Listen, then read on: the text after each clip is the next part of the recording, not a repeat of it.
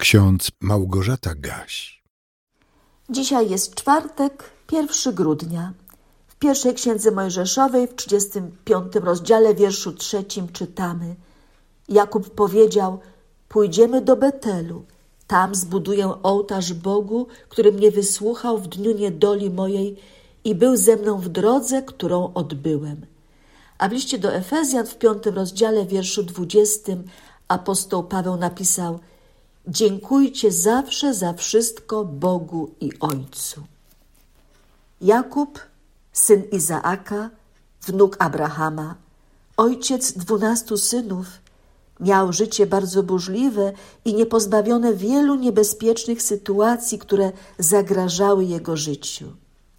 Być może pamiętamy, że Jakub miał brata bliźniaka, który urodził się nieco wcześniej i zgodnie z obowiązującym prawem, jako pierworodny miał odziedziczyć błogosławieństwo ojca. W 25 rozdziale pierwszej księgi Mojżeszowej czytamy o tym, że Ezaf za miskę soczewicy sprzedał Jakubowi pierworodstwo, a potem Jakub przy współudziale swej matki Rebeki wyłudził od ojca błogosławieństwo. To wszystko spowodowało wielki konflikt w rodzinie. Ezaf chciał się zemścić, a nawet zabić brata. Dlatego musiał on uciekać do Haranu, do swego wujka Labana. W drodze zaś zdarzyło się to, o czym jest wzmianka w dzisiejszym wersecie – Pozwólcie, że przypomnę Wam fragment z pierwszej księgi Mojżeszowej z 28 rozdziału. Jakub zaś wyruszył z Beerszeby i udał się do Haranu. A gdy przybył na pewne miejsce, zatrzymał się tam na noc, gdyż słońce zaszło. I wziął jeden kamień z tego miejsca, podłożył go sobie pod głowę i zasnął na tym miejscu.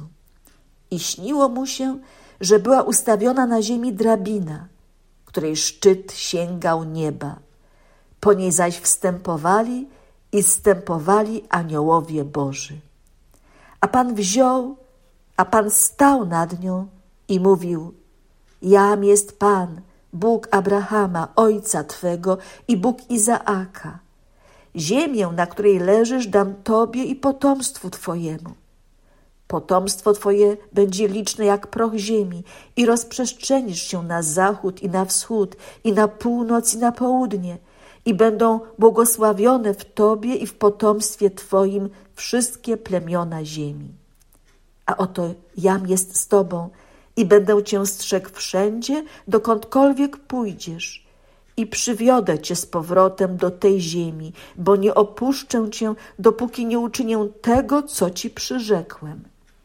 A gdy Jakub się obudził ze snu, rzekł: Zaprawdę, Pan jest na tym miejscu, a ja nie wiedziałem. Zdjęty trwogą rzekł: O jakimże lękiem napawa to miejsce.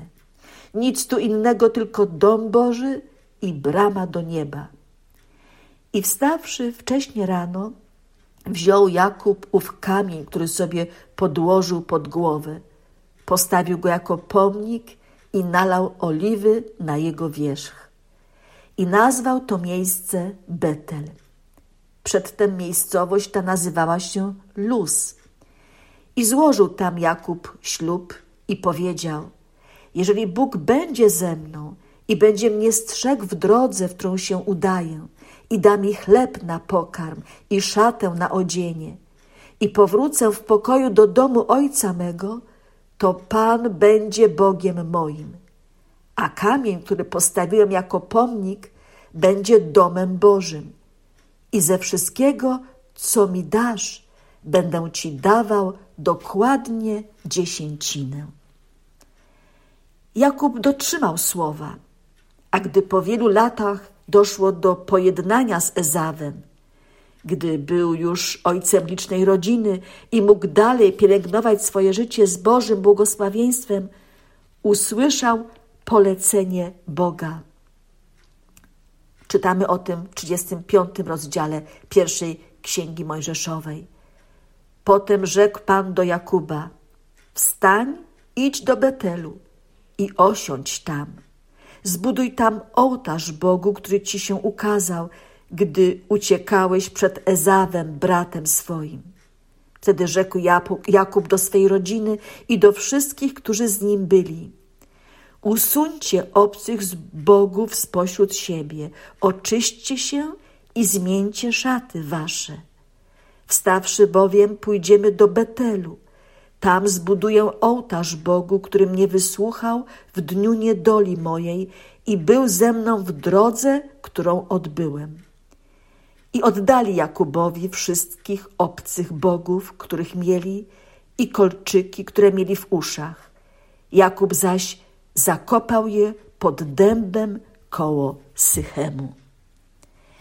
Z dalszych wersetów 35 rozdziału dowiadujemy się, że Jakub zbudował ołtarz w miejscu, gdzie przed laty objawił mu się Bóg i z nim rozmawiał. Uczynił to w obecności całej swojej rodziny. Wszyscy mogli zobaczyć kamienny pomnik, na który Jakub wylał ofiarę z płynów i polał go oliwą. Cała liczna rodzina Jakuba tam w Betelu mogła oddać Bogu chwałę i wyrazić wielką wdzięczność za to, że Bóg obdarza ich swoim błogosławieństwem. Jakub opowiadał swoim synom o tym, jak Bóg wysłuchał go w dniu niedoli, jak towarzyszył mu w drodze. Dziękujcie zawsze za wszystko Bogu i Ojcu, napisał apostoł Paweł w liście do Efezjan. Dziękujcie, nie zapominajcie, opowiadajcie o tym następnym pokoleniom, swoim dzieciom, swoim wnukom, a może swoim przyjaciołom. Niech wdzięczność pod adresem Boga rozbrzmiewa na różne sposoby. Niech inni słyszą, niech inni widzą, że jesteście Bogu wdzięczni zawsze i za wszystko. Dziękujmy Mu, naszemu Bogu, na wieki trwa Jego miłość, bo dobry jest, panuje nad nami, na wieki trwa Jego miłość. On skałą jest i opoką naszą, na wieki trwa Jego miłość. W Nim nasze życie jest ukryte, na wieki trwa Jego miłość. Amen.